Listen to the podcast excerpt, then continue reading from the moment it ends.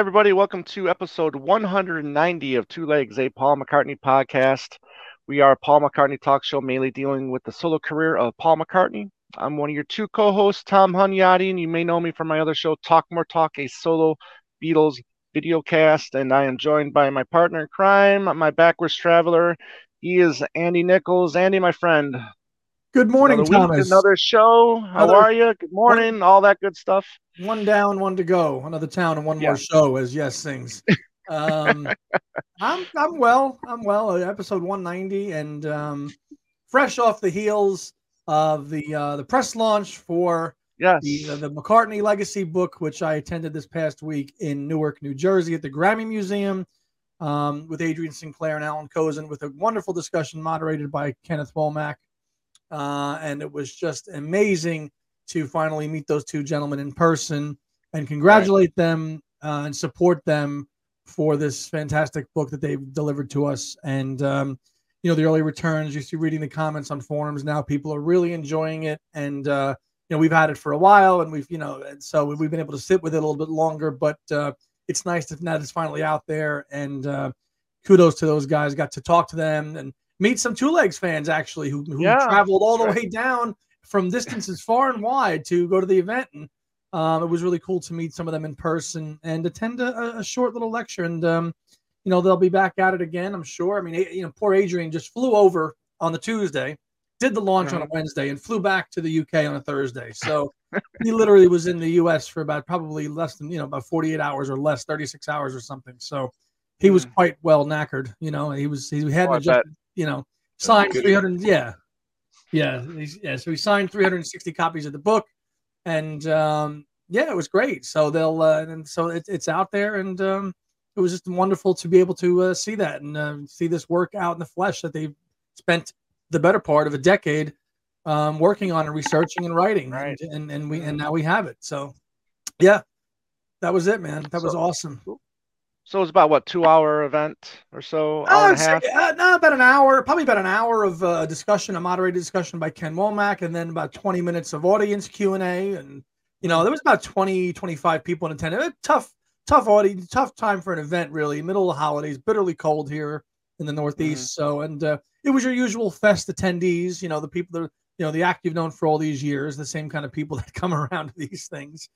So, um, you know, they know, and they know their homework. You know, the, the questions were very Yeah. very you know specific you know this was not uh it's a serious you know fandom here you know so uh, and then- and adrian and, and alan were presented and they answered the questions fantastic so it was uh Well, of course. it was a nice Yeah. event and uh, wish them well and uh i think about 10 o'clock or so we had gone our way Oh, cool. Excellent. Well, glad you were able to make it. And um, you know, those those autographs look look nice in the book there that you sent me the picture of. So thank you for for getting me a, an autographed copy of the of the book and uh make sure Yeah. I pick No it up when I get there for the fest. Uh there yeah yeah. Su- susan was there susan ryan obviously and we were already Oh, yeah. talking and, and, the, and the ball will start rolling soon she's like is tom coming this year i said yes yes he's coming this year he'll, he'll be coming out this year don't worry so it'll be here before you know it brother so get ready Exactly, exactly. So, um, yeah, great time. Ken Michaels was there as well, right? Right. Uh, know, Ken Michaels yeah. was there too, and uh,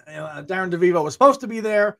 So they, Yeah, they were- they were going to have they were going to have their things we said today podcast in person because obviously with Allan, but uh, Darren couldn't make it. But uh, as I should have mentioned, had a really nice chat with uh, Ken Michaels and his wife Joanne too. And Oh, Good. And, oh, so uh, Joanne made it as well. Joanne made Nice. it as well, and uh, Ken said that he he actually read the whole book electronically as well too.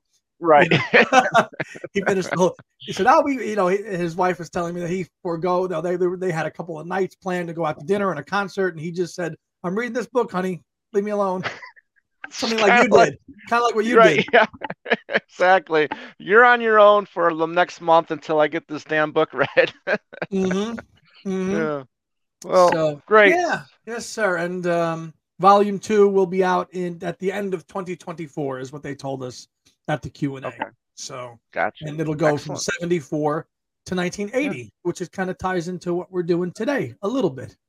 A little bit, yes, because uh, as you can see, we've we've got a special guest, and it's kind of becoming a yearly tradition here where we do our uh, series called "A Best Friend," and this is the part four, and we are very happy to have our buddy Anthony Rotuno back, uh, who you all know from the Glass Onion on John Lennon podcast, and several others that uh, that we'll talk about. But you've also just released a, a very interesting episode that kind of ties into this. So, Anthony, hello, how are you? Welcome back, and and tell us about this uh, this this latest episode that you just posted. Hi, fellas. Nice to be back for my annual visit. And uh, yeah. neither are you looking any older. Actually, Andy, you're looking younger. You've got that. Yeah, I don't know how the Every time I see you, you get younger. Thank you, Anthony. Anyway, Thank you, Anthony. Thank you. Yes, um, we, yeah. No, I was going to say Glass Onion on John Lennon. Yeah, just literally um, put out an episode called Two of Us, the Ballad of Lennon and McCartney. So mm. obviously that ties in very nicely. Well, right. it's quite. It's a two-hour plus. It's a bit of an epic with um, lots and lots mm. of clips and stuff. And what I did was um, the first part is Lennon McCartney tropes, you okay. know, cliches and stuff like that. So I kind of analysed those a little bit. And then the second part was a guitar lesson and a vocal lesson for the song Two of Us, mm. which was hmm. fun. And then the okay. third part, I'm sure you two fellas are aware of the 2000 uh, Two of Us oh, film yeah. with Jared Harris. I have yeah. grown to absolutely love that film. As I said on my really? podcast, I used to think it was so bad it was good, but now I think it's genuinely good. So, um, yeah, interesting. But uh, you know when you you know when you're preparing a podcast and you you watch a film or whatever more closely than you normally would, right? And you notice right. stuff, and it's actually got a lot more subtlety than it seems. So basically, I kind of talked through, talked the listeners through the film, and then played lots and lots of clips. So yeah, it's kind of an epic. Just a, a, side question for you, Anthony. Just mm. kind of related, because since you mentioned the film, and there's mm. been so many of them, and I, I kind of feel that Jared Harris portrays Lennon the best out of all the actors that have portrayed him. Who do you think, but uh, of all the people that have played Lennon in films, Nowhere Boy, what actor do you think kind of gets him down the best? Oh, nice. Well, we did do an episode actually, episode 30, folks. That was about two years ago, a long time ago. I always, my stock answer has always been Ian Hart from Backbeat, uh, yeah. From yeah, well, in fact, three films: Backbeat, Backbeat, Times, right, and one called Snodgrass, which is only about half an hour. Which, uh, if if you and the listeners or the viewers haven't seen that, Snodgrass, he's playing John Lennon as a fifty-year-old who was kind of sacked from the Beatles in 1962, and he's just kind of Oh, I heard about this, and he's just like eking a living. I heard about this film. filing jobs. If he never made it, how he actually, yeah, I did hear a little bit about that film. Yeah. Yeah, but there's a great wow. line. This is not something John Lennon said, but it's very Lennon-esque. When he's doing filing, he goes, "When women file their nails, do they file them under F for file or N for nails?" it's one of those nice things where it's not something Lennon said, but it's something you can imagine him saying. And uh, right the two of us film is a bit like that. So I, I would say Jared Harris because I've been kind of closely watching this. I'd say he's up there now, but um, mm. it's not so much accuracy. Is it? It's, it's, capturing some essence of John Lennon. It's, it's not some way, an yeah. impression of him. You know, it's um, and Jared Harris. I think. Well, I think it's really the script and the way that Jared Harris and Aidan Quinn work together. Oh John Lennon really comes off as the kind of child to McCartney's adult, which arguably you right. could say we're gonna we're finding with this. Yeah. Yes. Yeah, I agree 100. percent and a bit more fragile generally. I felt right. The, uh, just to continue this bit of the actors and stuff. I felt that the actor that played him as the young John Lennon in Nowhere Boy, Aaron hmm. Johnson, mm. even though he didn't look like Lennon, kind of mm. carried that youthful Lennon kind of mm. the, the you know, well. I don't know what what did you think of that film? Yeah, I mean, I liked Nowhere Boy. Um, I actually was lucky enough to talk to two of the Quarrymen, and they said something mm. funny when they went on tour in America. Um, the journalists were always saying, "Oh, what do you think of the film Nowhere Boy?" And they would say, "Oh, oh yeah, I think it got the atmosphere quite well." And then they would tear it apart for all the inaccuracies. but yeah, no, I liked it. I think I think what he captured was, and from talking to the Quarrymen, the misconception is that John Lennon was a very kind of dangerous teenager who got into loads of fights. Mm you know, he was a bit, he probably got into a few scraps. I think Aaron Johnson captured the, the John who's slightly dangerous, but at the end of the day is living in a village. Mm. You know, and super, you know, super, super emotionally fragile too. Yeah, yeah, but also quite intellectual and quite a sort of. Uh, I was just telling you earlier that the Playboy, the audio for the Playboy interviews, which we'll mention later, has just right. popped up online, and I've been um, listening to it, and he actually says of himself, you know, on the one hand, I was I was I looked quite hard, but actually I was a nice middle class boy who grew up reading books. You know, so yeah. he was aware of that. Mm-hmm. See, this so, is this uh, constant I, kind of yin and yang, working class hero or not. You know, this is this constant. It's just you know the image versus the reality. You know. Yeah. So to answer your question, I'd probably still go with Ian Hart, but I think Jared cool. Harris gives him a okay. run for his money. Yeah. Yeah. Excellent. Excellent. Mm. Well, um, like like we said, we this is uh, part four. We left off with 76. We're jumping into 77. Now, this period, 77 to 79, there's really not a lot of interaction uh, between um, uh, Paul, Paul and John, especially after you know Paul kind of you know tells, I mean, sorry, John tells Paul, "Hey, if you're gonna come over, you know, call first. you know." So I think, you know, and we'll and we'll talk about that too because there's a quote in the Playboy interview about that. So mm-hmm. there, there's there's kind of like a, the, the the the build up to this, you know, working together in '76. That's pretty much is or '75, I should say, is is calm down. John and John and Yoko are, are back together. Um, give us a sense. Uh, I mean, John is, you know, I wouldn't say like hermit, living like a hermit, but he's he's he's trapped up in the, the Dakota. Yoko's taking care of all the business, right? He's taking care of Sean. He is writing though uh, during this period. It's not like he's just you know up there watching Sean and breaking uh, and and making bread the he's whole not time. Watching right? the, he's not watching the wheels. Right. Yeah. Probably for a few hours a day. But uh, yeah, a few hours a day. But I mean, but he's writing. He's he's coming up with ideas that that don't flourish, but he is doing stuff. Yeah, I didn't realize actually. I thought he stopped everything in '75, but he actually went into the studio with Ringo in early '76. Mm. But apparently didn't have a good experience, and it wasn't because of Ringo. It was just because he, he was tired of, of it. Right. Yeah, it was right. definitely writing. Um, I talked to a guy called Robert Rosen, who you may have heard of, who wrote a book called mm. Nowhere Man. Yep. And unfortunately, because he he had the diaries for a while. Uh, seems everyone had the diaries. Probably the three of us did at some point. Yeah.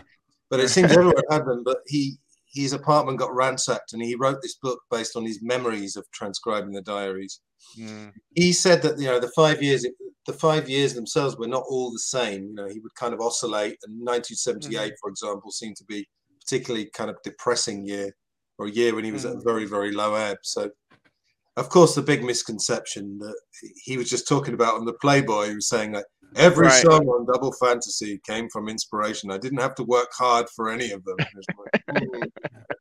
mm. Long nose. Right. Um, so yeah, he, he, was writing, but I don't think he was really finishing much. That's the thing. Right. And Rosen was going to work together with Seaman, right? And they kind of yeah. split. They split off, and Rosen did his thing, and Seaman did his thing. Yeah.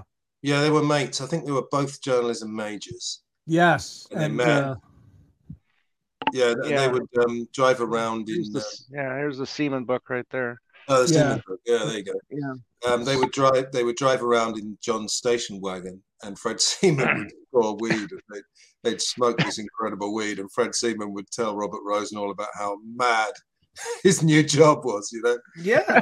because it was stressful. You know, right. arguably it kind of destroyed him in a sense psychologically mm-hmm. for a few years. Yeah, because it's just right. almost not quite, but almost 24 hours on call. You know.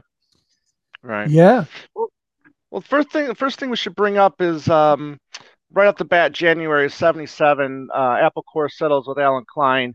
Uh, in '73, uh, Klein had uh, you know sued the sued the Apple or the Beatles, whatever you want to call it, um, because they didn't renew the contract. So he's a little bit of a spoiled sport there. Sues That's, them. And there's ahead, some, no, there's just there's some there's some fantastic photographs. I don't know which book it's in. It might be in the, the, one of the Badman books of the actual signing when they actually dissolved the contracts. Uh, right. And, uh, Neil is there, Klein is there, John's there, and Yoko is there at this at this uh, event. I just forget what book those photos were. John's in the mm-hmm. very the plaid the plaid shirt. You know, this it was documented okay. very well. We'll put and we'll throw them up here, you know, to show you. Right. In '77, you say. There's a yeah. Oh, yeah. There's a few actually. Have you never have you never seen them? Man? No, no, I don't think so. No. Oh. Possibly, but I don't remember. Yeah, no, yeah, because you see Klein in the photo with uh, Neil, because I guess Neil flew over, and uh, I don't know if it was at a hotel or was at the Dakota, but um, those photos are well documented. So mm. we'll, we'll, we'll, we'll, kick those into this episode. Right. Okay. And uh, Klein was assistant that if you know if Lennon doesn't have dinner with me, the deal there will be no deal. Mm. so whatever that uh, that's about, but but it, the sentiment was for for five million plus, and, uh, and the reason why I'm kind of bringing it up because even though McCartney never signed officially with Klein as a manager, he's still affected by this because he's still, you know, that's still his money and you know, or part of his money in in in with Klein. So, you know, I mean with Apple. So, you know, parts of his money is going towards Klein. And I'm even though he's happy only that, up to a certain point, as we now know. right. Yes, as we now know. But um, I mean, he still kind of be kind of a little ticked because part of that money is his and it's going to Klein, right? And um, and but but then again, he's happy that uh, that they dissolved their relationship with Klein. So. Yeah. yeah. So um, while, we're, while, we're, showing books to the camera, let's. Uh, we were talking about yeah. this before we started. Yes, there you go. Yeah. Uh, just appeared on Pop Goes the 60s, I'm sure, with Matt Williamson. We just did a deep dive, and oh my god, I didn't read the whole book again, but I just love this book. I mean, to make to make any kind of entertaining book out of all the business right stuff, you know, is an right. achievement in itself. And Doggett is such Peter Doggett's such a good writer. It's a well, it's a well written book. I, it doesn't. Actually, it, yeah, I think I gave that book to about uh, four or five friends as Christmas presents some years ago because I was who were Beatle fans. I said you must read this book. You know, yeah. and, uh, there's nothing like it, Anthony. Right? I mean, you've read it yeah. a few times, right? And of course, as you know, well, you probably know, he's he had a book called Prisoner of Love, John Lennon Inside the Dakota, which, in my opinion, probably would have given us the most accurate portrait. I mean, Ken Womack did a good job with his book, but Ken's book was much mm. more about the creative rebirth. He wasn't really interested so much in the state of mind as much. No. So I think, that, I mean, may get it. You know, I don't know when Yoko passes on. Who knows? But you know, um, did you have that book pre-ordered as well, Anthony? No, I didn't. No, the, first, the first I heard of it had already been cancelled. Oh, I, I, had that sucker pre-ordered and ready to oh, go, and then oh yeah, and then about a week later, I got the email. Oh, this has been withdrawn. Yeah, I think we talked. About. Someone got a cease and desist letter. I'm sure. I think I we did. had a flashback. I think we talked about this last year because it, it, I think it had just been cancelled last year. Mm-hmm. Yeah, I'll, I'll, be there and I'll, I'll um I'll bully Mr. Doggett into coming on Glass Onion eventually. but, um, Crazy stuff. Crazy yeah, the, stuff. the, numbers of these business deals. I mean, I mean, I think you know, obviously we won't talk about Morris Levy today, but that's a whole other thing. Lennon basically went from Klein to Levy. He went from yeah. one like very very tough, maybe father figure or not. Right. But Levy, uh, I think, sued him for seventy three million dollars just around the time he went back to the Dakota. So Mm. Right, seventy-three million nineteen seventy-six dollars. Did you get Did you get a chance to read the Jay Bergen book? No, no, I've heard of it, and I've, I've heard a few. Yeah, interviews. yeah. And uh, yeah. I got to meet him in, uh, over the summer, yeah. and that's that's a good uh, book. And I got to tell you, I think Anthony, you'd like that book because it's such a, a breath of fresh air in terms of uh, research and a story and a perspective that we haven't heard before uh, within Lennon's brief life. There, covering the trial and and um, transcripts, you know, of John and Yoko speaking at the trial that are documented word for word in the book. So uh, easy nice. read too. We highly recommended uh, that, that. I think you'll enjoy that one. Yeah, I've listened to three or four interviews with him. Yeah. yeah. Right. Yeah. The Doggett book also has something I'm sure we'll be talking about in, in part five of this series. Is you know when when the other three realize Paul's getting more royalties. then, ah, the McCartney know, clause.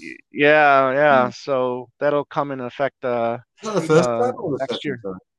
Because he did that with Northern Songs in the '60s, and then they had what they call right, right. Well, they discovered it later at uh, in the '80s, and they had a they had a big meeting at, in '83 at the Dorchester Hotel where it all kind of came out, and which kind of led to then kind of splintering again, and him not appearing at the Rock and Roll Hall of Fame Rock induction and it kind of that kind of right. spiraled out of control from that. Yeah, that's what they call the McCartney override, isn't it, or something? Yes. yeah. But, yeah. Yes. Anyway. Moving on, um, then we got, uh, and I'll, we'll show stuff too where we're getting a lot of our information from. But here, here's the '79 uh, Rolling Stone article or interview with with Paulie, and, and um, John, right? Yeah, just yeah, but nothing really too much though. It's uh the question is, do you ha- you know, and they're talking about John to put it in context here. Do you mm-hmm. happen to know what his personal feeling is? Because nobody else seems to. Mm-hmm. And then Paul's answer is not particularly. I would imagine he's just getting on with his own life. Uh, he has a son by his previous marriage whom he didn't get to uh, spend a lot of time with, and possibly he felt that having a new son by Yoko with Yoko, it's it uh, it sounds a bit uh, a bit like a uh, racehorse out of Yoko. Um, that he would want to spend time with his son and see him grow up. I suspect that's uh, what he's doing, but I don't really want to uh, go talking for him. I would imagine he's just getting on with his life and being cool, and I hope he's digging it. So, kind of a nice little uh, little quote there from Paul about his about his buddy. So, doesn't he quote "Whatever gets you through the night" as well? Did he say that? Um, yes, uh, he does. He does. He says whatever gets you through the night. Yeah, that's the, yeah, the answer. The answer. Well, the question was, do you ever do you ever hope that John records again? Do you think he should? Mm. Was the question. There you go. Yeah. And he says, I hope that if he would like to record again, he will record again. But I hope that if he doesn't want to, he doesn't. This is something that is right. totally down to his personal feeling. And then he says, whatever gets you through the night. yeah, when we get to the TV appearance in 1980, he's kind of got the same stance. He's like, oh, you know, John, John's right. John. He's going to do what he's going to do I think that's sensible, right. really. Mm. You don't want to drudge up all that stuff from 1971 again. You know? No, mm-hmm. no. Right. Yeah. Uh, September 5th of 79, you've you've got John starting his audio uh, diary, right? Um, what's the reasoning behind this? Is this for a memoir type thing, and that which doesn't last very long? And then he starts just talking about, you know, Jagger, Dylan, McCartney, the Mighty Jagger, the Mighty Dylan, the Mighty yeah. McCartney. well, yeah, they had plans. Um, are you aware of the his book, the book uh, Skywriting by Word of Mouth, mm-hmm. Which came came out posthumously? 80, so 80 came out in '86. Yeah. 86, okay. So he done in his own right, Spaniard in the works. We know that. Mm-hmm. And right. then uh, during the 70s, they were planning to do something called the Ballad of John and Yoko, obviously not related to the song. And it was going to be mm. possibly a play, possibly a musical. Mm-hmm. Right. Okay. In the third, in that Skywriting by Word of Mouth, there's a bit of kind of autobiography. That's when he mentions actually his beast friends, which we heard on that Christmas message. Remember? Yeah. Overwhelming oddities and all that. So they, mm-hmm. they definitely had that plan, and he did plan, yeah. But in true John Lennon style, he lasted about 15 minutes, and then this is fucking boring, you know. started talking about something else. But I think he had a vague plan. Obviously, one of the things we know about he had this diary going, and I think he was um, a bit like me, really. I mean, I, am a big diarist. It's something you just do by habit, you know journaling. It's not so much like got up at eight o'clock and went to work. It's more just your thoughts and stuff. So I think he was constantly, he liked obviously uh, writing songs about himself, not in a narcissistic way, but in a way that they say write about what you know. So I think he would have had mm-hmm. it in mm-hmm. his mind. He was always had it in mind to do some kind of memoir. And I think mm-hmm. had he mm-hmm. lived, you know, probably would have done. I like to think he would have, he would have written a novel or something sort of long form. Oh, so I think he had yeah. it in mind, but it's quite funny. Uh, it's quite sort of darkly and amusing in a way that he, he gets bored so mm. quickly, you know. And he's like he's got the mighty McCartney, the mighty Dylan, the mighty Jagger, and very, very bitchy. And, um, well, he does go ramble on about not liking uh, Dylan's latest single as well. You got to serve somebody, right? Which of course yielded "Serve Yourself," which is. But he, I, but I think right. on some level he did. He must have liked it because he did "Serve Yourself." You know. Right. I was listening uh, to the radio and Dylan's new single or album, whatever the hell it is, came on.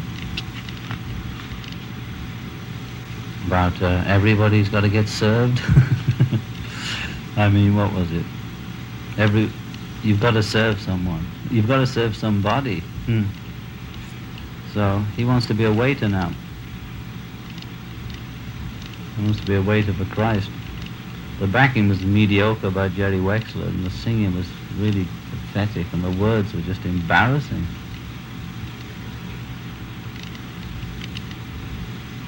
So, here we sit, watching the mighty Dylan and the mighty McCartney and the mighty Jagger slide down the mountain blood and mud in their nails. Mm-hmm. Uh, I don't know. I mean, you you know as well as I do, it's very difficult, even after doing a podcast for four years, to really know uh, what the truth is. But right, right. What generally the quotes that he gave in when he came back in the public eye, he said like while they weren't producing good stuff, and uh, mm. you know again did he probably did like some of Paul's stuff, but while in right. John's mind they weren't producing good stuff, he wasn't that worried, and he could kind of bitch from the sidelines. when he when they start producing good stuff, i.e., that's when he certain right. song we'll talk about later. Right. Right. when he was spurred back into action. You know, it's Right. it's often said that he, you know, he uh, liked Band on the Run, John, but I've never actually seen that documented anywhere. Have you? No, he says it in that Two of Us film. but that's, Yeah. that's fictional, yeah. Right, but that's fictional. Um, but I don't think there's any kind of recorded uh, interview or text or anything him saying "Band on the Run" was a good album. I know, I know it's in the Right. film, Two of Us, but I don't know if there's any if he's ever actually said that. Yeah, that was good. I think I've heard it, but I may have heard it on a, I don't know, a podcast or something.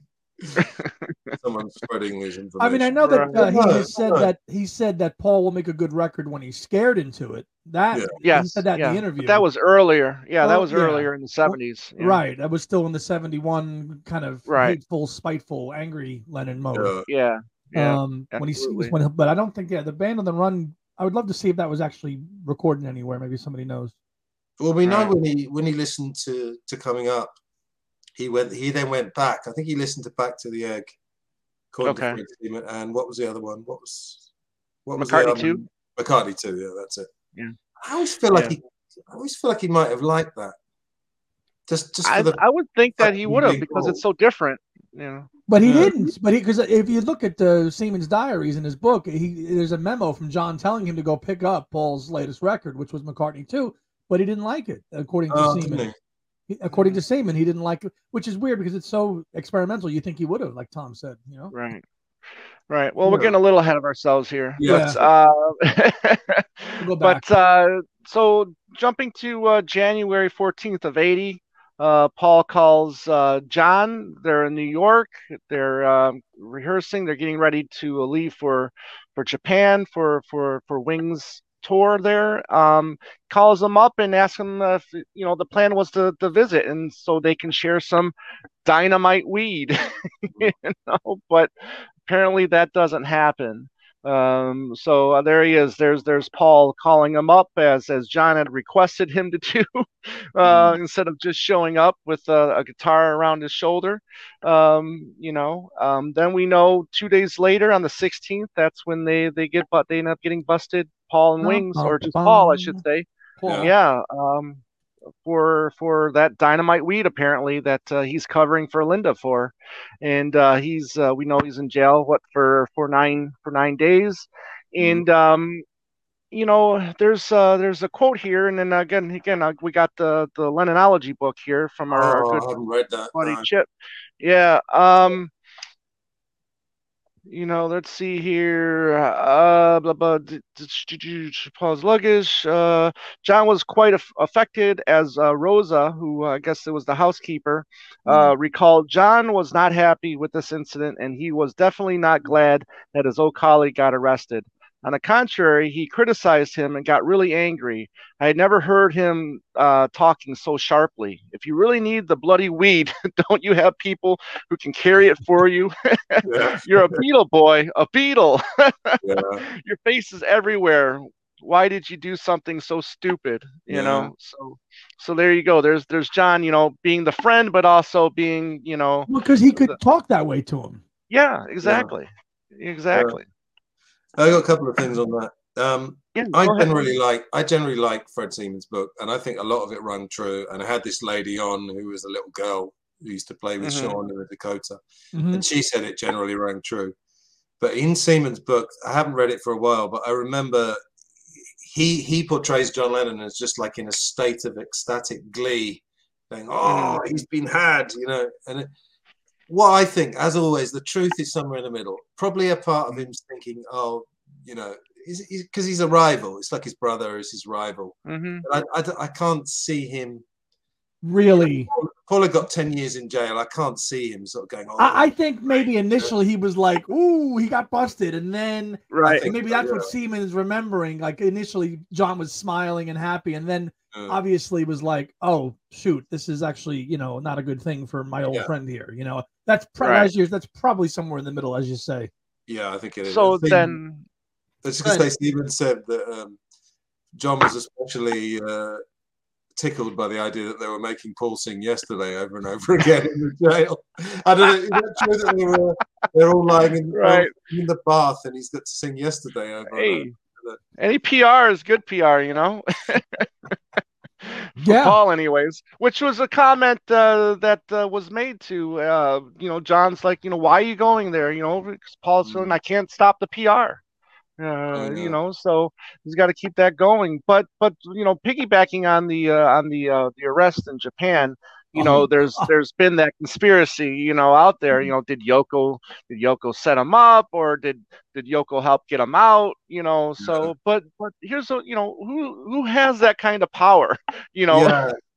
just Well, because you quote- marry a Beatle, you know. Yeah, can I quote Right. Peter Doggett? I've written this down from Yeah, you. yeah. Some Please. chroniclers have suggested that the Lennons tipped off the Japanese police because they didn't want McCartney to stay in their favorite hotel suite. Others that Ono interceded on Paul's behalf with the Japanese authorities.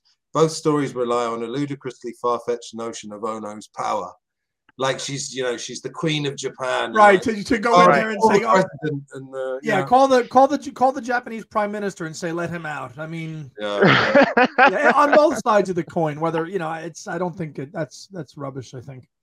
I mean, I don't rule too many things out because it's a crazy world, but that that seems like maybe it's a bit too far.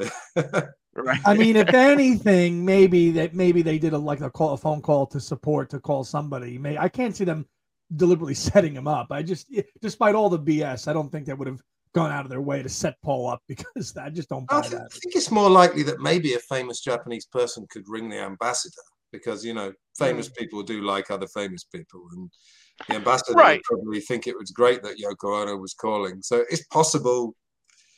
Mhm. I'm not. I'm not saying to set him up. I'm saying the opposite to to intercede. the opposite to help him get him out. But yeah. Seaman, Seaman, Seaman clearly feels that it was Yoko who engineered it, though, right? I don't know. I can't remember. I I haven't read that book in its entirety. Did he Hmm. say that? I'm, I'm honestly not sure. I'm pretty sure he he insinuates that in, in his Oh, book. does That, you know, yeah. I mean, I- Mm, I haven't read it in a long time myself either, but I think he kind of alludes to that. Yeah, but I think John's But then- reaction is pretty interesting. The, the kind of ambivalence. Uh, or he's probably, like I say, a little bit of glee on one hand, but I think Right. did he send a postcard? Did he, were you saying? Well, that's well, that was my understanding that he did, but um, but I I'm not finding it anywhere. I, I could have swore that I did see something or or a phone call or a postcard, you know, saying you know we're we're wishing the best for you or something like that. You know, John and Yoko. But uh, could be wrong. Uh, if anybody out there knows, please let us know in the comments. Uh, speaking of uh, Seaman's book, there, um, because I think it's in his book there. Flash or fast forward to April or May when That- when John does hear, you know, coming up on the radio and and what's his, it's you know, it's written that's uh, what does he say? He says, and you can edit this if you want, Andy. I don't care. But he says, you know, fuck a pig. It's it's Paul. You know, so but but you know, and, and we'll we'll you know, there's that also that that the rumor or the myth that this is what you know ignited John to get back in the studio, which isn't really you know 100% true or any anything like that. But Yeah. just to hear him, you know, say that and then to actually really like something that that Paul, you know, or was really, uh, you know, hey, this is good, you know, it's, it's Paul, you know, he's doing something that I like, you know, so that's that's good, kind of, you know, good to hear. I mean, it is a great song, though. It's one of my. I don't know his Right. solo career too well, but that's always been one. Of, I mean, it just kind of leaps out the speakers, and I think, Right. it's, I think it's great. Yeah, in the Two of Us film, uh, John's listening on the radio, and he hears Paul on the radio show and says, "Shag a pig, it's Paul." Shag a pig. uh, modified it a little bit there. But what about that's this thing that um, John Lennon, the song John, the John Lennon song "I Don't Want to Face It" might may have been a reply to it of some kind. Mm. Mm, You, But I you want- wouldn't have really thought of that unless someone had said it. You know, I don't know. right. Yeah, Dunno. I wouldn't have guessed that. I think there's an Mm. idea that they probably had some kind of dialogue because also the have you heard about you know in just like starting over? I think there's three references. He Mhm. said, "I'll spread our wings." There's actually Uh. I can't remember them off the top of my head. Should have remembered this. There's actually Mm. three reference potential references to Paul in the lyrics of just like starting over. So Just like starting over. a lot of people have read have written about you know some kind of musical dialogue. Maybe it was subconscious or unconscious. You know, hmm but um, Right. hmm. So Uh, so I got Go ahead. No. Hmm. Uh, so possibly the last time, you know, Paul may have tried to reach out to John would have been what August, September of '80 while they're recording uh, Double Fantasy. Uh, but mm. but but Yoko kind of interferes uh, with that. Is that that accurate? Yeah, well, I mean, this is in Doggett's book again. Um, Yeah. Paul phones the studio. Is told by Yoko that John can't be disturbed. But this is interesting. Jack Douglas, the producer of Double Fantasy, Mhm. Quote: John was looking to get hooked up with Paul to do some writing. I can't speak for Yoko. Maybe she thought it would be a distraction. I don't think it would have been. Um, and then uh, uh, just going forward a couple of months, but on the same topic, Right. Jack Douglas also said Lennon McCartney were going to write for Ringo's new album. Now, what was Ringo's 1981 album?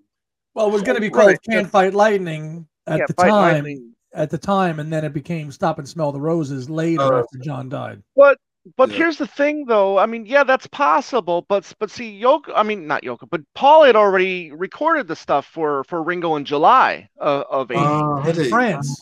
yeah, yeah, in France. So yeah, yeah. So that kind of doesn't, you know, ma- make sense to me because then, you know, whether or not John and Paul were going to re- do anything in 1981, I mean, because John was also talking about doing a tour in 81, wasn't And he? well, he Yeah, says that on that audio diary. I think it's on Right. that audio diary how he says in 1981 he's going to take Sean, right, Anthony? Well, he says it a number of times actually in the 1980 Yeah. interviews because there's Yeah. four or five quite high profile ones that they did in, Right. in that kind of interim period from about Right. August to December. Yeah. Right, and plus we know he's got more songs too. I mean, which ended up becoming, you know, you know, for Milk and Honey. So who knows when they would have actually had time to actually get together and write songs? You know, if he's got all these other plans. I think what's interesting is that, um, as, as we all know now, John Lennon was writing basically the whole time from 75 to 80. Right. And we, you know, they, we've got hours and hours of it. It's probably about 40 to 50 songs. Yeah. Say 40, let's say.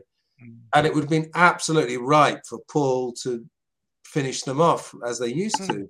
Same with Venus and Mars. I mean, I don't know Venus and Mars too well. Apparently, it's a well regarded album, but you can imagine Mhm. John just coming in there because I feel with both of their solo careers, this is a bit of a cliche, but this is something I feel that if they could have the other one just to add that little bit of magic to it, Yeah, bit of a Mhm. cliche, I know, but I think in both their solo careers, I think they both said independently that they didn't miss the other person, or probably other times they think they did. Who knows? Right. But it But- feels like I could imagine them fulfilling that thing, you know, not really writing 50 50, but Mhm. saying, Oh, I've got this, and like, like they used to, and said, oh, I've got a good first verse and a chorus. Oh, here's a good bridge, you know, that kind of thing. yeah. Publicly and privately, what they say and I mean are two, obviously two different things. You know, that's you know, I am sure privately they both were like, "Damn, I wish I could have just kicked this over to him and just let him do something with it." Right. But they Definitely. never would admit that because of their egos and their careers and their family Right. lives. They just never would have. But how Yeah. how weird would it have been to like if you- you're looking at the Venus and Mars album and see like a Lennon McCartney or McCartney Lennon, Yeah. you know, however the co-write would have been, you know, and if- and and if they did enjoy themselves, let's say they did enjoy themselves, do they just end up doing a Lennon McCartney record? You know, could don't know. It's kind of interesting. Yeah. It's it's interesting to think, and we'll get through this as we get through the timeline. But it just it's and, I, every, I mean, it looks like you know, you know, they they, they were kind of not really on. I, I know Paul says now that like, oh, I got to talk to him and everything, but it, history shows that the I it was a little bit icy there towards the end. They were not, you know, you know, best mates. You know, they, you know, as we you know that interview, uh, Good Morning America, a little later, we'll get to it. It just seems, it just seems as forty plus years has gone on, it's like, oh, you know, everything was fine, and I made up with him, and I got to talk to him, and he probably did talk to him at some point, but it might have been, it might not have been in 1980. It could have been in 79 or something. You know, it just, it's hmm. myth and fact is is is kind of obscured, and you know, we'll have to see as time goes on what is the truth and what's not. Can I ask you to speculate? How many times do you think they actually met from, say, 74 to 80? Do you think it was like six, seven times, 10 times? I would say less than less than ten. Oh, I, I less than Yeah. five, I would say. Yeah. Yeah, yeah. I would say one once or twice after that a meeting in '75 or six. You know, when they got when they watched SNL, you know, and then they, maybe Paul came again in, in '76, and that's when he told him to stop coming back. yeah. I mean, I would say just based on everything that I've read, I would say less than five, five or six times. Really, Well, yeah. I mean, if you're you're inclu- if you're also including the uh, the Lost Weekend with with the uh, the you know the Pussycat sessions as well, you got to take that. Oh. Well, I'm, I'm no, know. I'm going from like when he came back and just after Sean was born. You know, after Okay. Sean was born, I would say like once or Okay. twi- once or twice. Yeah, I can I can see maybe less than five times as well. Yeah. Yeah, maybe spoke on the phone a bit more often. at Well, times. that- Right, that would have been different. Maybe, maybe a dozen times. I mean, who knows? But uh, it would, it would, it would be nice to know, like you know, if they, you know, if they did it more than what we may have speculate. You know, Mhm. because again, a lot of this is just speculation. You know that we're that we're Well, they met from, uh, McCartney Legacy Part Two. Stay tuned. You'll, you'll Right. find out. yeah, no pressure, lads. But, uh, Yeah, yeah. Yeah. Well, they went. Yeah, um, exactly. I know. I know this is circling back a bit, but they did. Uh, Paul and Linda went to the Dakota for Christmas in '75, didn't they? Yes. Uh, I'm only. I'm only saying that because I'd actually forgotten about that. I didn't know that. But again, that was right. August. But yeah. Um, then, yeah, we also Yeah. forgot to mention the uh, the questionnaire that, not really a questionnaire, but the one word, or not really one word, but the questions that uh, you know with the names. George Harrison, he put he wrote Lost for McCartney. He yeah. wrote Extraordinary. You know what I mean? Oh yeah. Um, yeah, and we all we forgot to mention that too, but um, because that was kind of interesting. You know, you call him extraordinary, but yet you criticize a lot of that he does, but you're still talking about him so highly. Um, Mhm. is is is interesting from from John. I think I think John Lennon held a little bit of like you know I, I can criticize him because he's my he's my creative Right. partner. I, I can do it. You can't. I can call him a piece of crap or tell him Right. what he's not good at, but you can't. I think there was a lot of that Mhm. with what he how he dealt with Paul. and that's know? quite a brother thing, isn't it? I think. I think if you you have to think of them as as basically brothers, I would say. Mhm. Yeah. they, they were that they had that close relationship and um, i mean i've got two sisters i haven't got any brothers but i've had close male friends and you do kind of you slag you can slag each other off but then when Oh, somebody right. else does you defend them you know Yes. that's kind of the very way it true. goes And, you know we, we, we have to remember that a lot of this stuff is just stuff between guys it's not it's not all Exactly. like lofty and, and multifaceted Right. some of it's more simple you know Yeah. You know, and there there are So- there, there- there are probably things. I don't mean to cut you off, Tom, but there are probably things, Yeah. exchanges that the two of them had that we will never know about, and Mhm. and Yeah, it could have happened. It could have happened between this time period, and we'll Yeah. never we'll never know about it, and that's their that's their right, and that's to to keep it that way. But you know, Yeah. I'd like to think that, that that they had some nice exchanges, and I'm sure they probably did, but that's their business, and I'm sure Paul feels that that he's going to keep it that way. Which is like it's like his song "Early Days." You know, it's like I think that there's probably plenty of moments like that, especially leading up toward the ends of his life. He's just not going to broadcast it and tell everybody. Yeah. Yeah. All right, moving on. Uh, we've got this sucker right here. We got the uh, September three weeks. We got the Playboy interviews here. Um, again, some interesting sound bites. Nothing really, you know, too crazy. But uh, we'll start off with uh, one here where he's talking about being commercial. Um, you know, widely accepted as the best, well as good. Lennon says John Denver is commercial. Uh, so what does that mean?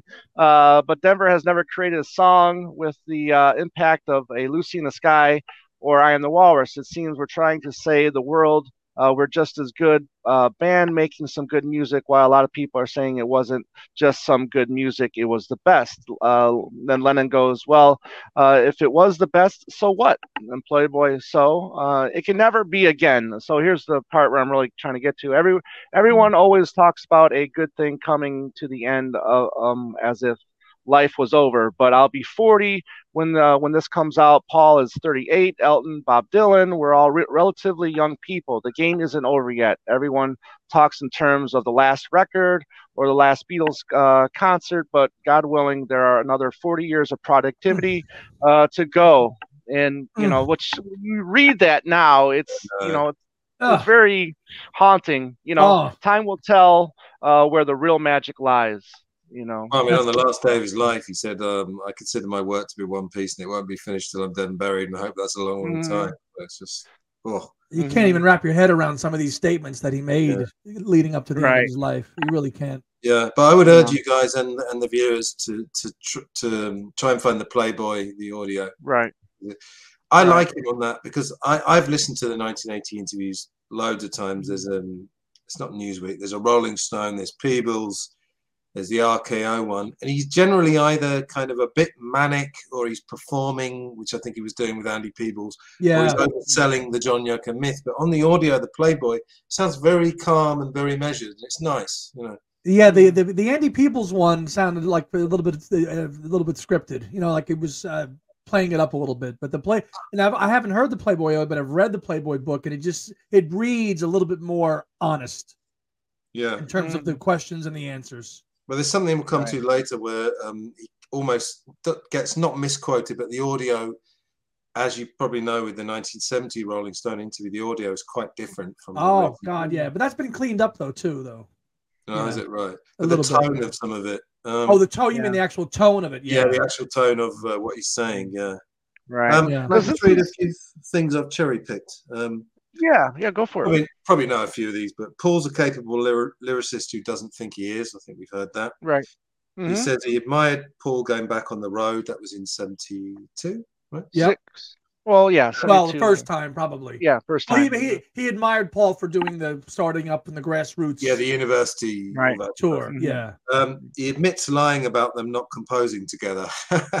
and he gives the gives the example of "I want to hold your hand." We all know that one in Mhm. the basement. On yesterday, this is good. That's Paul's baby. Well done, beautiful, and I never wished I'd written it, which is a wonderfully British uh, backhanded compliment. Uh, well done, and uh, really glad I didn't write that. really glad I didn't write Right. it. Yeah. And then, hey Jude, you probably know this. He, he says, I always heard it as Hey John, giving me permission to Mhm. go with Yoko. And then finally, right. Paul would subconsciously try and destroy a great song, which, I mean, that sounds a little bit paranoid. Who the hell knows? But uh, Right. Right. yeah, I like I like Yeah. the I like his speaking voice. It's measured, you know. It's, it's not hysterical, and he's not kind of overselling the myth. Right, Apart and then- that- apart from that thing about everything in Double Fantasy coming through inspiration, which was uh, hmm. Right. Right. Another bit here too, where you know we're, we were, we talked about this earlier. Um, Playboy, how did you and Paul happen to be watching TV together? Uh, that Mhm. was a period when Paul just Paul just kept turning up at up, up at the door with the guitar. So when he says he just kept turning up, we don't know how many times that is, right? Mhm. Um, I would let him in, but finally I said to him, "Please call before you come over. It's not 1956, and turning up at the door isn't the same anymore. You know, just give me a, a ring." Uh, he was upset by that, but I didn't mean it badly. I just meant that I was taking care of a baby all day, uh, and some guy uh, turns up at the door. But anyways, back on the night, he and Linda walked in, and uh, he was just sitting there watching the show, talking about Saturday Night Live, uh, and getting that offer. Um, so, for what Yeah, I thousand uh, dollars was it? Three thousand dollars, yeah. Which again, uh, just to talk about that two of us, that film again, the way they do that is so Oh. brilliant. They're lying on the couch, kind of. They've been smoking a bit, and Yeah, like, "Hey, he's yep. talking about us, and it's so funny. Right. Oh, it's so well done. I think with John Lennon, it's just you know we've all known those people who just everything is hyperbolic. You know, Mm. so if he says I had a thousand trips, it probably means he had two hundred. Hmm Right. he says all kept coming round, it probably means I would say it's probably twice. You know. Right. Um, another bit here where he's talking about you know writing with with Paul uh, Lennon. This is just Lennon's answer. He goes, "Well, would it be interesting to take Elvis back to his Sun Records period? I don't know, but I'm uh, content to listen to the Sun Records. Uh, I don't want to dig them up out of the grave. There's the talk about the magic between Lennon and McCartney, but there was magic between Rodgers and Hart, Rodgers and Hammerstein, uh, Lennon and McCartney, and the Beatles don't exist and, and can never exist again." Uh, John Lennon, Paul McCartney, George Harrison, Ringo uh, could uh, put on a concert, but it can never be the Beatles singing Strawberry Fields, I Am the Walrus again.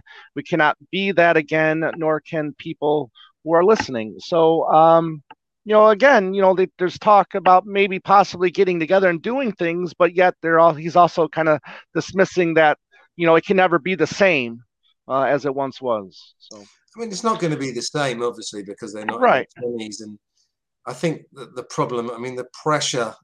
Uh, I found this. Um, it wasn't a radio show; it was some kind of podcast, something like Alternative Anthology or something. And they devoted about forty-five minutes to to clips of them talking about reunion. I mean, it was just relentless through the Right, whole right. 70s. When you get back together, when you get back together. getting back together. And I think the problem they would have had, the same with their solo careers, they probably, I mean, we're, we're all a bit biased, of course, but we, Mhm. I personally think nothing has ever topped the Beatles and, and Bob Dylan in the 60s. And Right. so, would they have ever topped it? Has anyone ever topped it? Yes, some people will say yes. You know, they're obviously Bowie fans and Led Zeppelin or whoever it is. Nah. Right.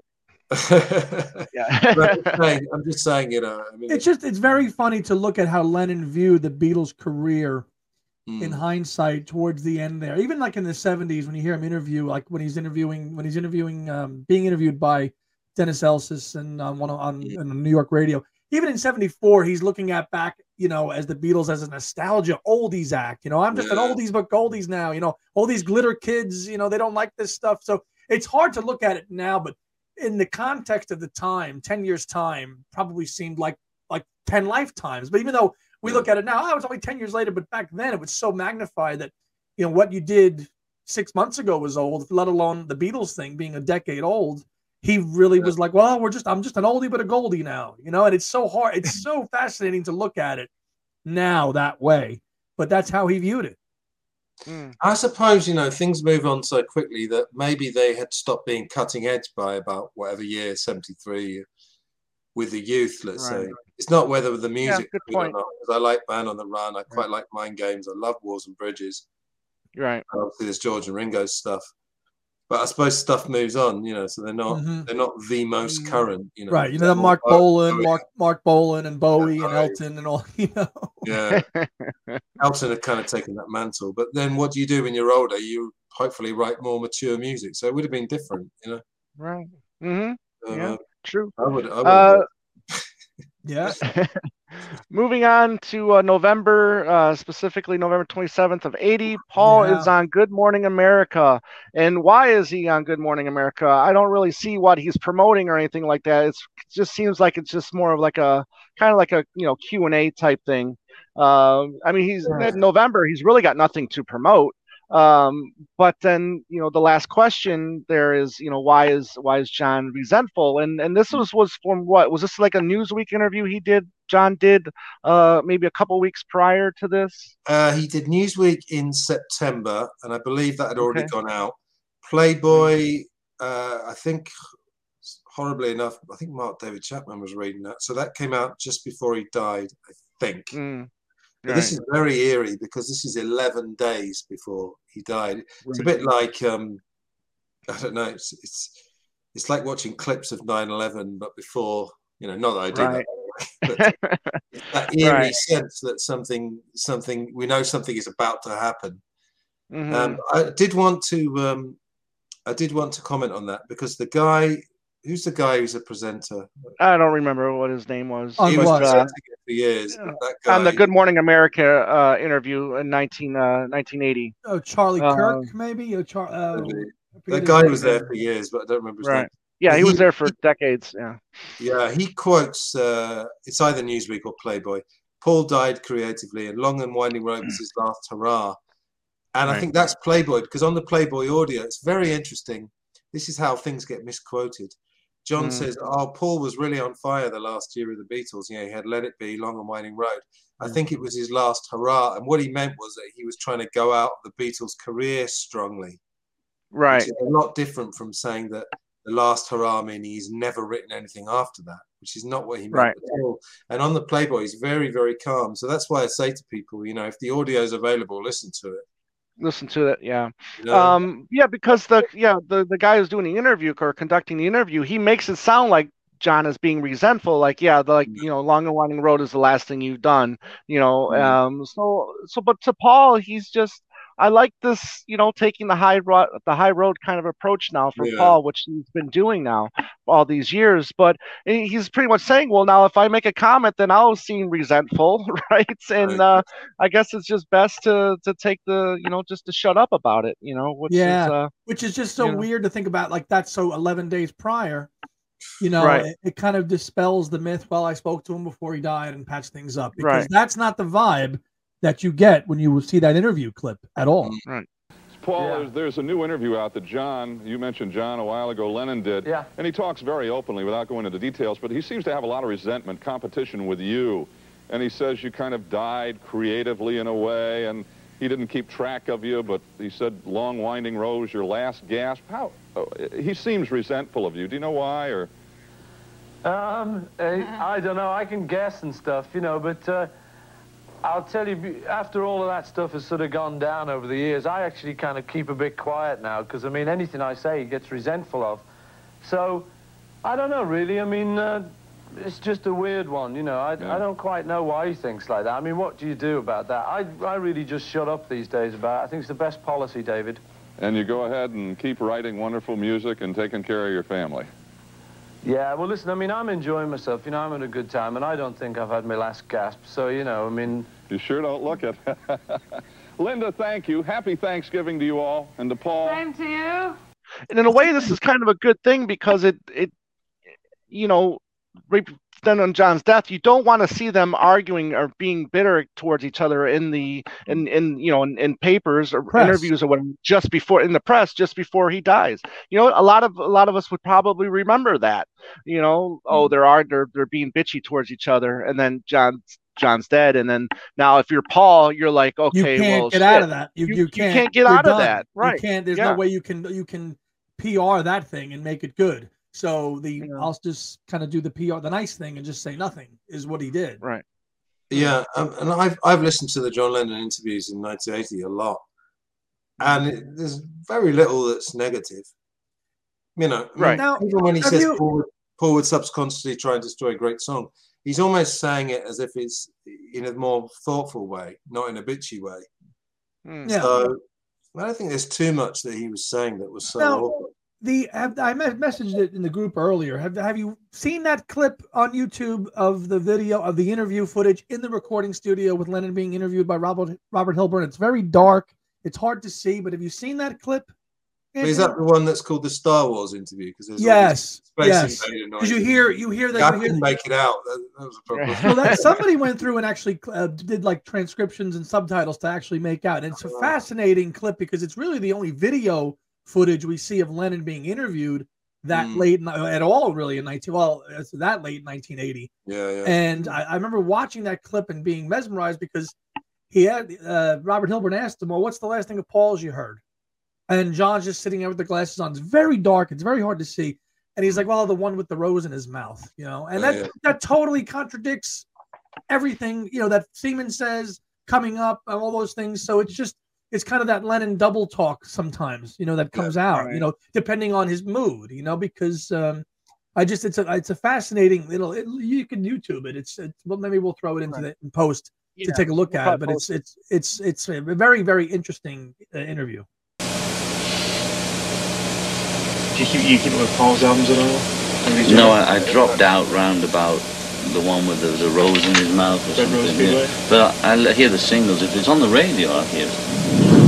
And uh, I thought the coming up was great. And I like the freak version that he made in his barn better than that live Glasgow one. You see, I'm. Yeah. The one that's on the album. The one that's with speeded up voices. Yeah, I think that that's. I, if I'd have been with him, I would have said yes, that's the one too. And I, I thought the record company had a nerve changing it round on him. But you know, I know what they mean. They want to hear the real guy singing. But I like the freaky one. Stevie Wonder does it. Nobody moans at him. If you stop listening to Paul, I mean, you, you, weren't, there was no sense of But he was putting so, so much stuff. I couldn't keep up with all that tingly, tingly stuff going on on albums. You know, just dribbling on. How about the beginning, though, when you did your album, first album, was there some competition? Well, uh, there always was, I suppose, but I was so full of me, centered then, I didn't give a shit what Full he did, you know. Full of what? Full of myself, Uh-huh. centered, Uh-huh. in other words. So in a sense, you weren't So just- comparing as much as you might there's no comparison to me, because I mean, comparing artistically and, and comparing sales-wise and stuff. oh, sales-wise, forget it. He was he always had more fans than me in the cabin, so there's no comparison on that level. And the other level doesn't. I don't think it counts.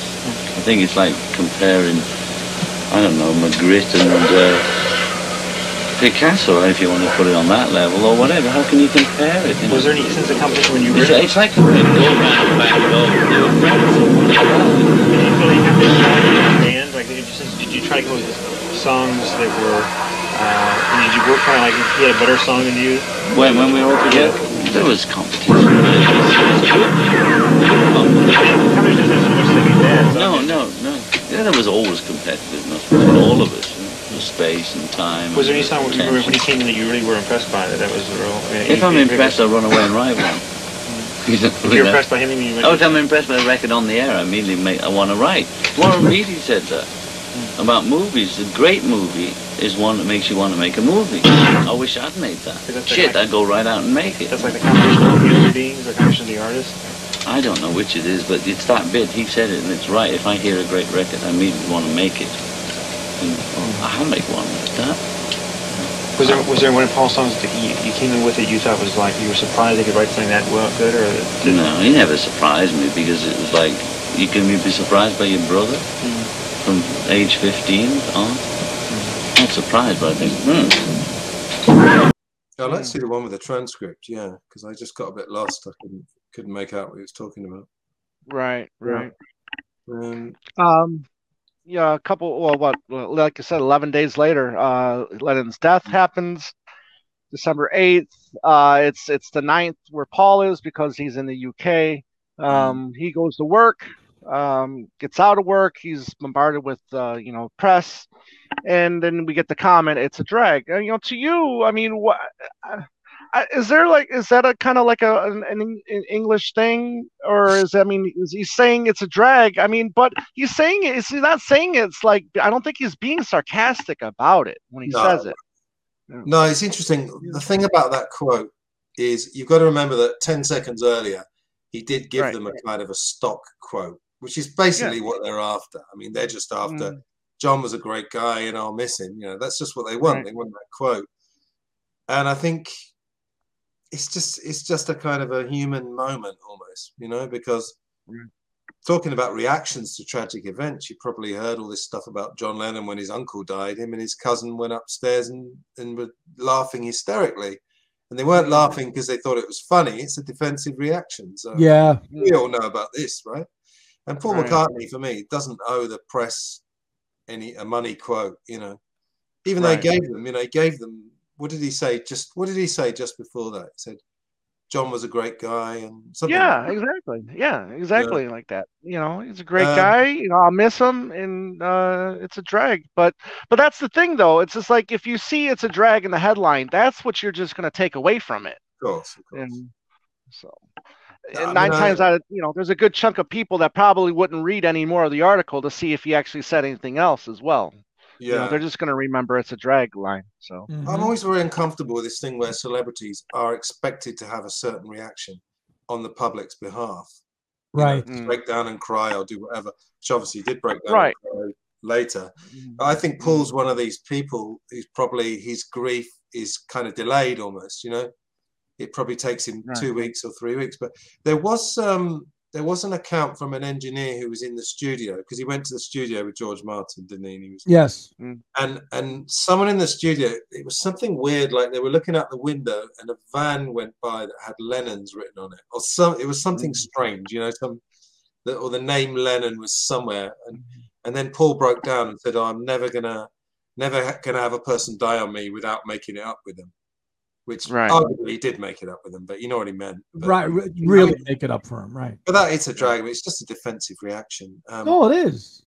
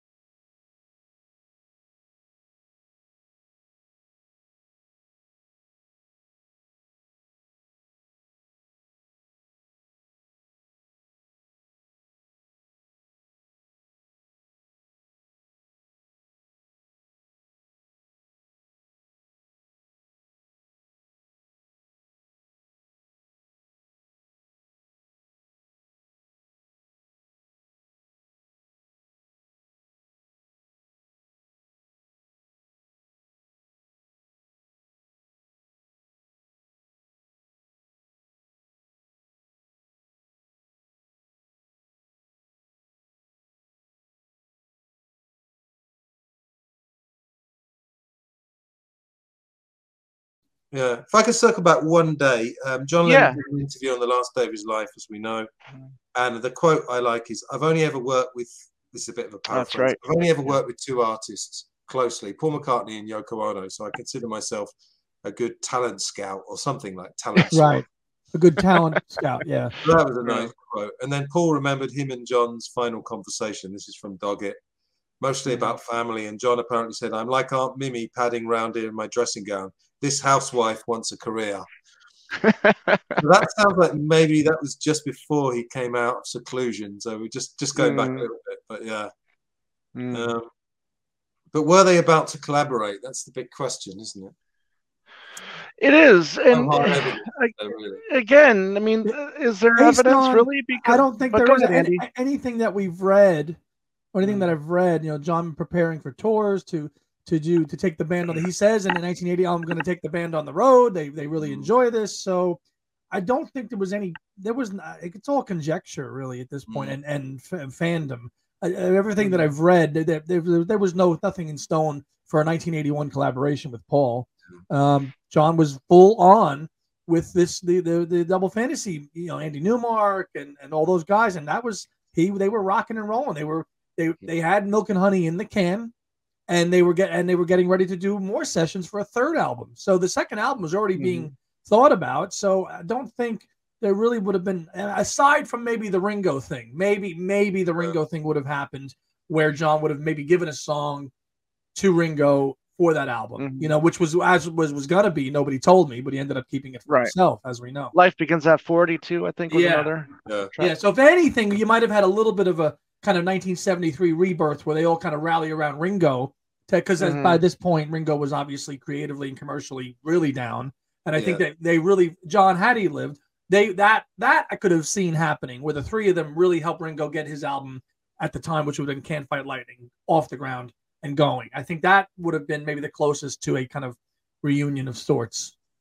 Yeah, I think the 1975 Venus and Mars thing that seems nailed on that he was just about to go to New Orleans. Mhm. Right. 1971, I'm not so sure, but I think the public would have at least got an album from Ringo that would have had all four of them on it, even if they weren't together. But yeah, I Yeah. think were they all on the the 1973 album? Yes. The 73 album, Ringo, yep. Yeah. Mhm.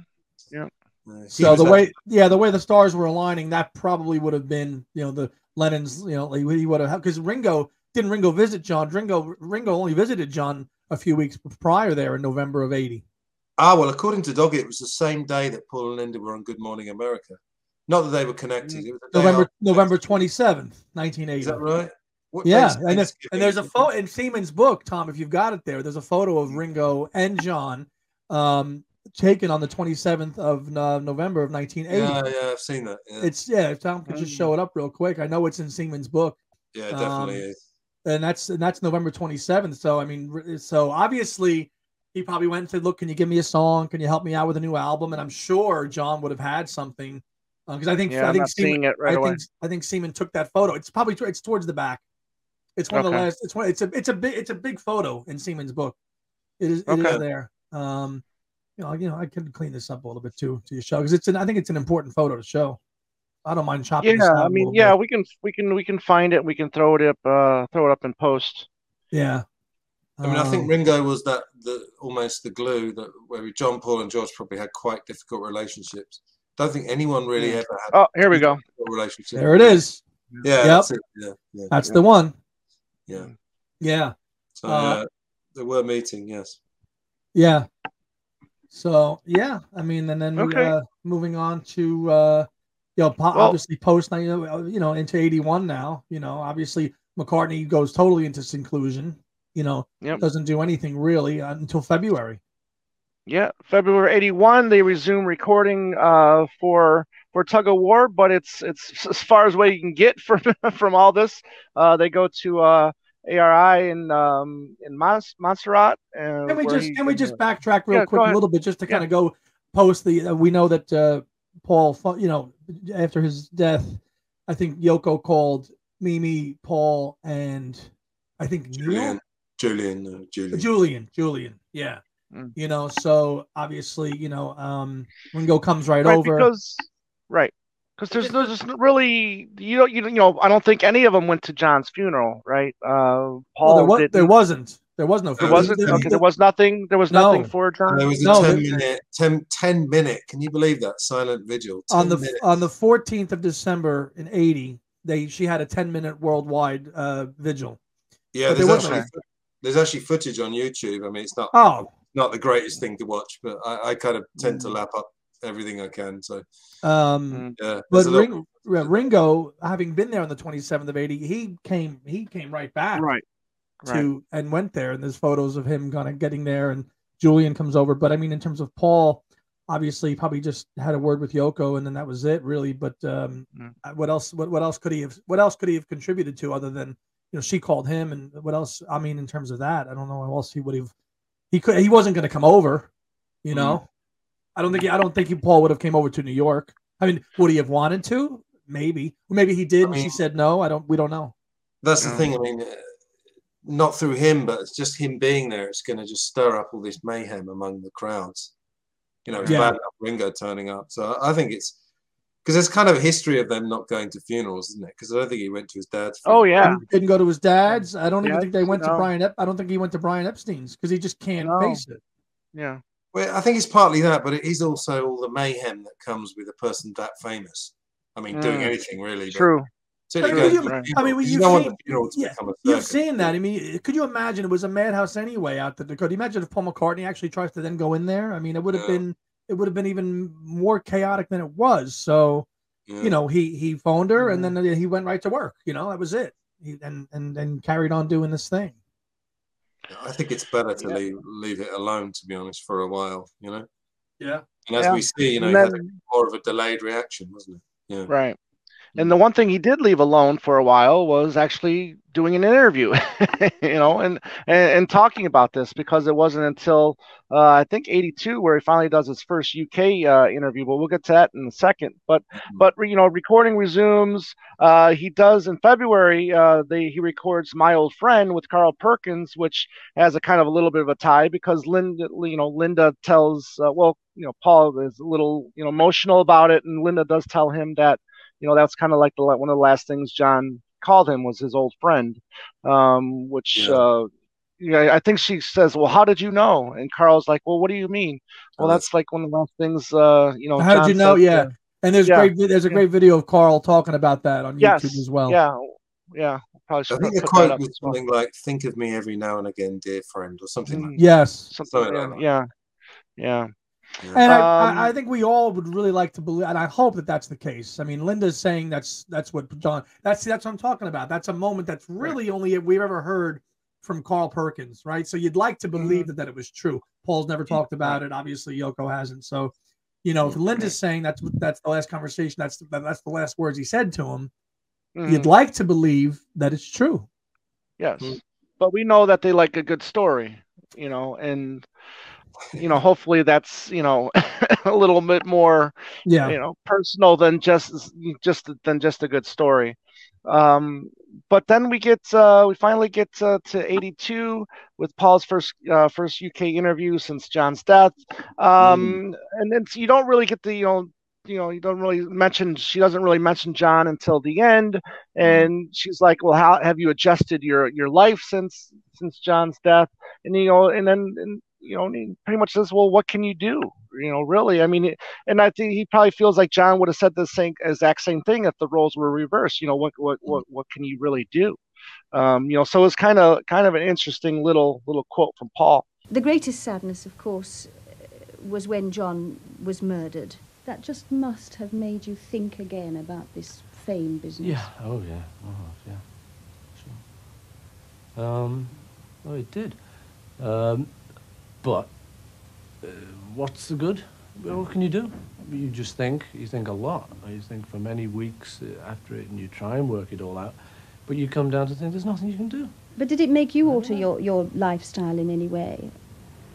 I mean, I, you know, no, it just, I I thought it all, went through it all and thought, is there any way that I can do that?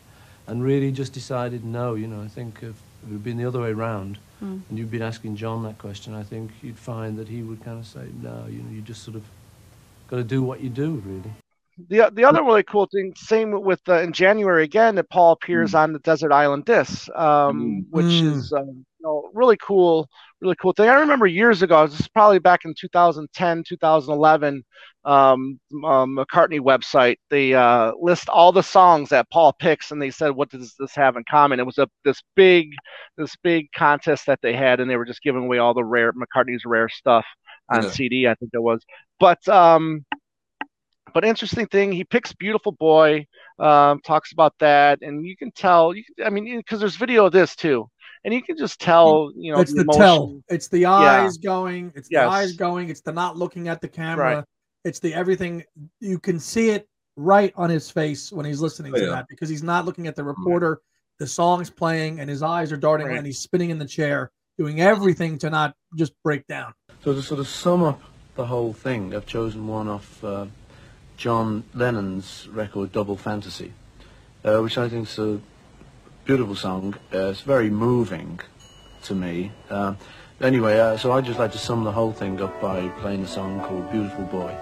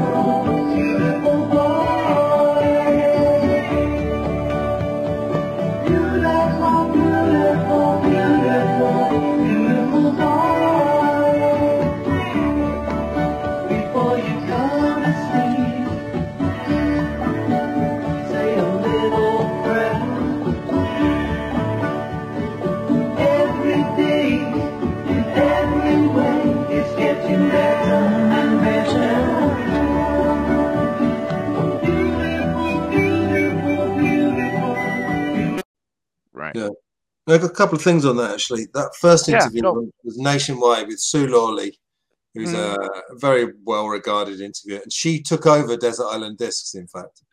Mm. So had he done Desert Island Discs about five years later, it would have been Sue Lawley, that same lady. Mm. And yeah, um, as you know, Paul still has this house in Cavendish Avenue in St John's Wood, which Mm. is North North London. And I used to have a friend there, and I actually did glimpse Paul once. But um, there was a kind of not very well kept secret that he used to go to the same French restaurant every I don't know Friday afternoon or something. And we went once, and I saw him just saw him outside. But I was thinking, you know, just, ju- I, I just got like 30 seconds of just people coming up to him. Nothing bad, you know, just coming up to him saying, Oh, hi, can I have your autograph and selfies and all that kind of thing. And I was thinking that's like one minute of his life. I wouldn't really fancy that. But Right. with security, he's he's kind of known for not having had a bodyguard and stuff. And hmm Oh yeah. you see him on the train or the I bus mean, alone. He was the train, just he, yeah. he was just a half hour away from me on Friday eating lunch in, in a cafe here in, in New Jersey with with Nancy and just a reg- regular guy. Just a and half he hour. invited you, but you were busy, right? Yeah, yeah. Yeah, he kept inviting me to the French restaurant. I was like, Yeah, Sorry, right. Anthony, you, you should have went. You should have just you should have just went in there, Anthony, and said, "Hey, Macca, can I sit down and have a cup with you?" Yeah, can I just be one more person to irritate you while you're in your French Mm. restaurant? Paul, would Yeah. the Beatles have gotten back together? Oh, Yeah. he'll, give, he'll give you that. He'll, yeah, he'll give you that. You know, Oh, that's oh, that song that he wrote. You know, for the journalist. You know, the Beatles split in '69. She's nine. Since right? they've been, they've been doing fine, and if that oh, question Oh, yeah. doesn't cease, ain't nobody gonna get any peace. And if you ask it once more, I'm gonna smash your jaw. What about if I got in the restaurant and gone, fuck a pig, it's Paul? you wouldn't, no, you wouldn't have liked that. no. That wouldn't have gone well. no. that would have been funny. That would have been funny. Yeah, Um, the Desert Island Disc, I was just going to say, it was hardly ever Yeah. filmed. It's an audio, it's a radio. Right, I always thought it was an audio Okay. show, not a video thing. Okay. Yeah. No, I've hardly ever seen. A few of the early ones were filmed, but I mean, just to recommend that show. It's a show where you know celebrities choose eight records and a luxury and talk about their life. Mhm. And on iTunes, I mean, they've got almost every episode going back to about 1943. So the early ones are very, very funny to listen to because it's all, uh, mm, oh yes, hello. Everyone's got that BBC Yeah. accent, you know. Um, but yeah, Desert Island Discs is great. Yeah, I've listened to loads of that. Mm. Mm. gotcha. Um, we'll end with uh, with the, the fin- finally the release of Tug of War. Uh, and we get the the track here today. We should say, I mean, this isn't the first you know tribute song to to John. We get uh, obviously we got Elton's uh, uh, Empty Empty Garden. Garden. We got George's uh, all those years ago, and we got Tug of War. Um, The late great Johnny Ace was that? Yeah, Paul Simon. Simon. yeah, Yep. Paul Simon. Yep, That's true. Um, you know, I, I I tend to maybe like this one the most out of out of that that bunch. Um, but uh, very moving. He still performs the song today. Uh, he started doing that what back in because he was doing it. He was doing "Give a Peace a Chance," um, wasn't he? Um, Well, Paul, Paul first brought When he started- out uh, when he got back when he got back touring with this new band that he's been with. Well, I shouldn't say new, but he's been with him for twenty years Yeah, now. But uh, yeah, um, he started playing Here Today live then around 2002, 2003, Mm. and it's been in his sets uh, ever since then. Really, to varying Right. degrees of uh, you know emotion and stuff. And again, Paul the showman, you know, I've seen him do it, you know, probably countless times, and he Mm. does get quite choked up doing it. Is that Paul Right. being a showman, or is he genuinely feeling emotional? There's loads of videos you can watch and see, and sometimes it's legit.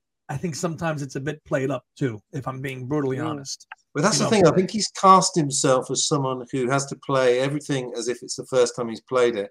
'cause Right. Right. Fresh audience. because the you're right it's a fresh audience you know he has to show emotion he has to have the Yeah. people go home and talk about oh he was so emotional Did the during George you know, here today right mm-hmm. Now let me ask Yeah. you. Let let me ask you both mm-hmm. a question that was mm-hmm. posed to me by a friend and a, and a fan of the show. He actually just asked me the other day because it's in conjunction. Actually, with kind of ties in nicely to the song. Paul actually just did a Q and A on the 40th anniversary of Tug of War, which uh, an interview where they played the tracks and talked about it, uh, and it's on Sirius XM satellite radio. So I listened to it uh, yesterday, and he got to Here Today, and uh, it was and it was a, he spoke for probably about four or five minutes about the lines in the song. What about the night we cried and things like that? And it was really and some of those stories I think we heard before, but he really went in depth about the song here today. And I it's really a compelling listen. You should check it out if you can because it's brand new. And he really Right. cites, you know, the, the line "What about the night we cried," um, being kind of when John and Paul were together there on tour in '64 Yeah. down in Key West, and it was a stormy night, and they both got drunk and they were crying, and then and then and then because there was a hurricane, so they couldn't play for a couple days. The Beatles couldn't play for a few days. So to hear Right. Paul go in depth recently with a fresh approach about here today Mm. in 2022 was very cool to hear. So I recommend that. But that wasn't my question. My question was Mm. what that friend had asked me. He said, "Well, you've got Empty Garden, you've got the late great Johnny Ace. Why didn't Paul put out here today as a single?" I think I don't think it would have. I think that's not Paul's way. What do you guys think? Oh, I Yeah. thought it was a single. go ahead dan oh, no. Okay, Um, yeah, I suppose he's trying to be a bit more low key because perhaps if you put it out as a single, it's almost like you're somehow using it. You're Right. using the death. Yeah. I mean, not Yes, everyone would exactly. think that, but a few cynics would probably say that. So I Mm-hmm. think it was quite a nice thing to have it slightly low Yeah. key. Where was it positioned on the album? The end of side one, the last track Yeah. on side one. yeah Yeah. For the for the younger Yeah. viewers, by the way, everybody. Yeah. Yes. CDs, record used to have two sides. Yeah. So But see, novel Yes, this, yes, well, yes. 'cause- well, this, this, this friend of mine said, well, George Harrison released all things all, all these years ago as a single, and Elton John did. I'm God did a single. But I said, but I don't think Paul. That's not Paul's way. He's Paul's a different. Yeah, I mean, and he's been treated differently in the press as well too. Uh, I mean, I can see people trashing him on the press, saying, "Oh, here's Paul trying to cash in," Mhm. uh, you know, on, on John's death. You know, which I think he probably kind of thought that in the back of his mind. Yeah, You know, so. oh, I'm going to pay tribute to him, but it, it's just going to stay on the record.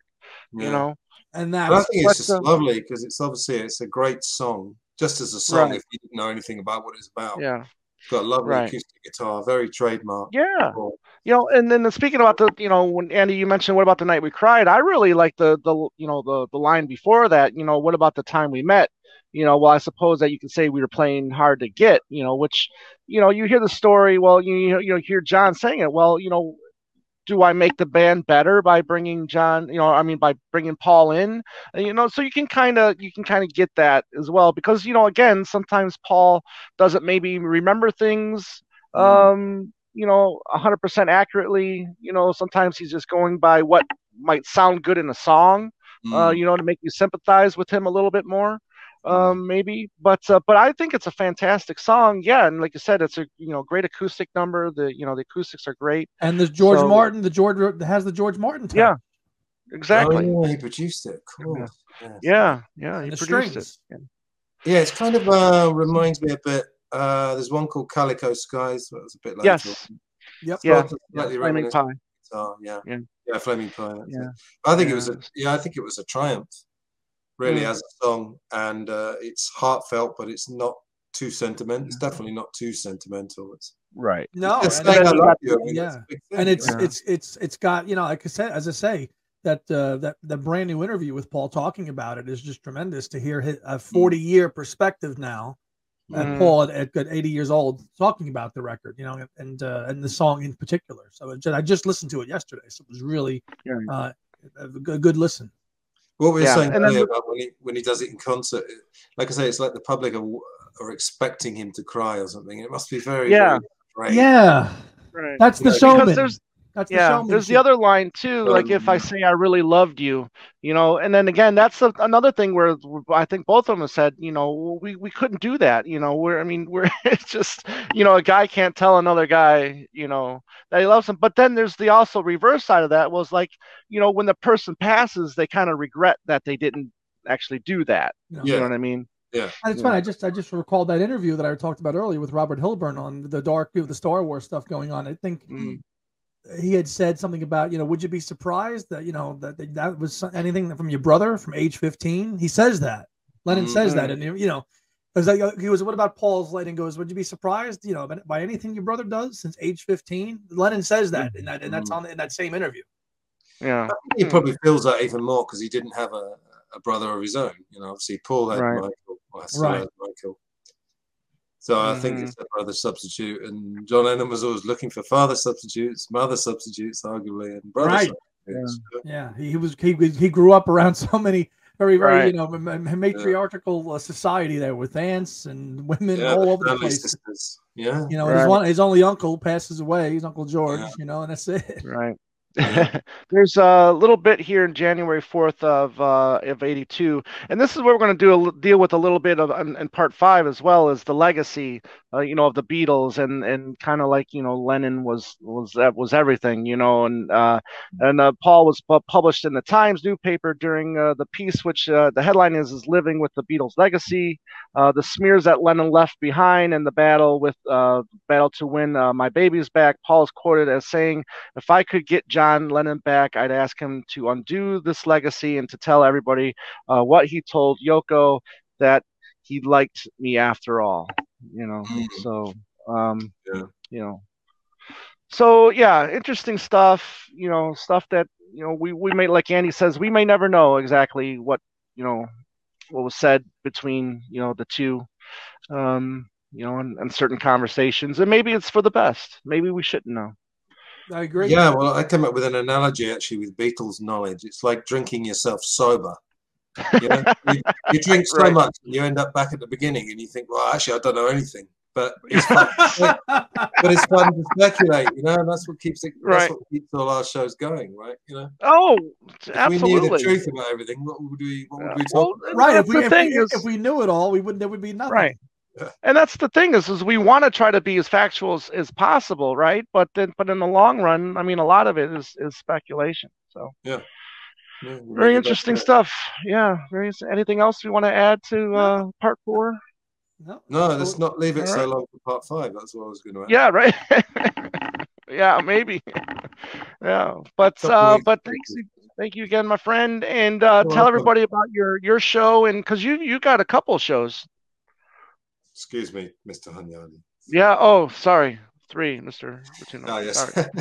Yeah, Onion on John Lennon, as I mentioned, deep dive into John Lennon. Uh, just did a podcast called Two of Us, as we said at the beginning, about Lennon and McCartney. Had a couple of the Quarrymen on and a couple of other people who actually knew John Lennon, which is always helpful. Mhm.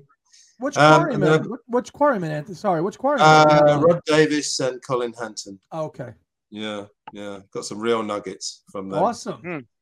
And then I've Very also got a podcast called Life and Life Only, which is uh, psychology and alternative media, because I'm a life coach as well as an English teacher. So kind of Okay. weave a bit of that in. And then I've got Film Gold, which is obviously about Mm. films.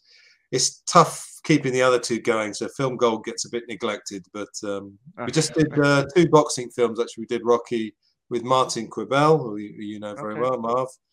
And then Raging Bull we did, which is actually Ah, my yes. favorite. oh there you It's actually my favorite film of all time of any, It's up, any it's up there. You know, that's funny you Yeah. say that because it's like, you know, people ask me, it's like, well, when I watch Raging Bull, that's my favorite film of all time. Yeah. When I watch Godfather, that's my favorite film of all Yeah. time.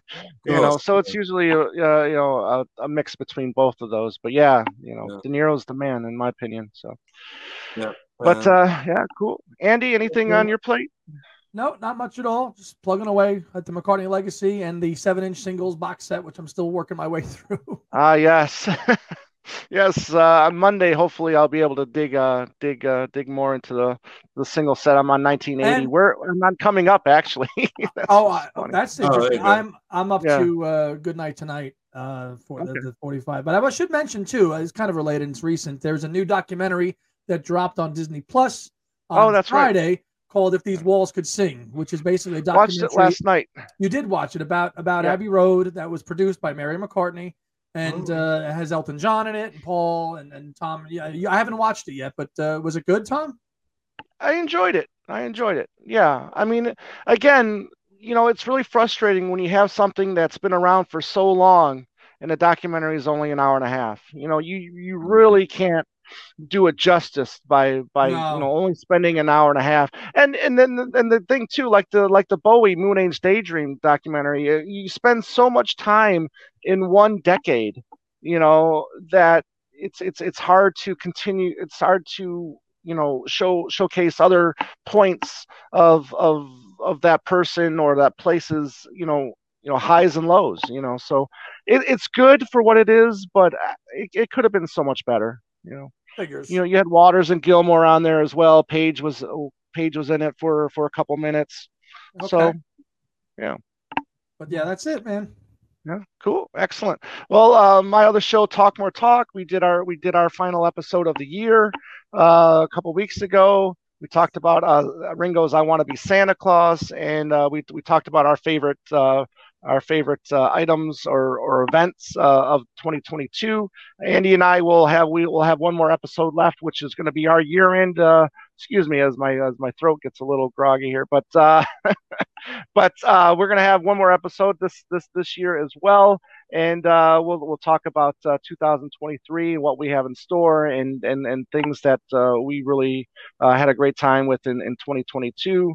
Uh, and so it's going to be just like a year in review, and then you know our hopes for 2023. So uh, you can reach us at uh, Instagram, Facebook, and Twitter at Two Legs Podcast. You can email us at two legs podcast at gmail.com.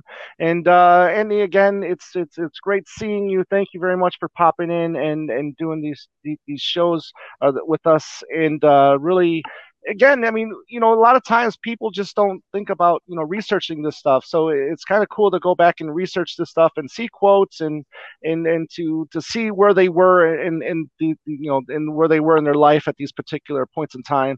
Um, so it, this is this is a lot of fun. I've learned a lot during this whole series, and like I said, we'll probably have one or two more of these uh, in the future. And um, uh, good seeing you. Thanks thanks again for stopping in. Appreciate Thank it. you very much. Yeah, Merry Christmas, Happy New Year to you and Yeah. all the viewers. Yeah, Same to you, Anthony. Take So care. yeah. All right. So again, everybody out there, happy holidays, and uh, as always, have a great day and a beautiful night. Take care.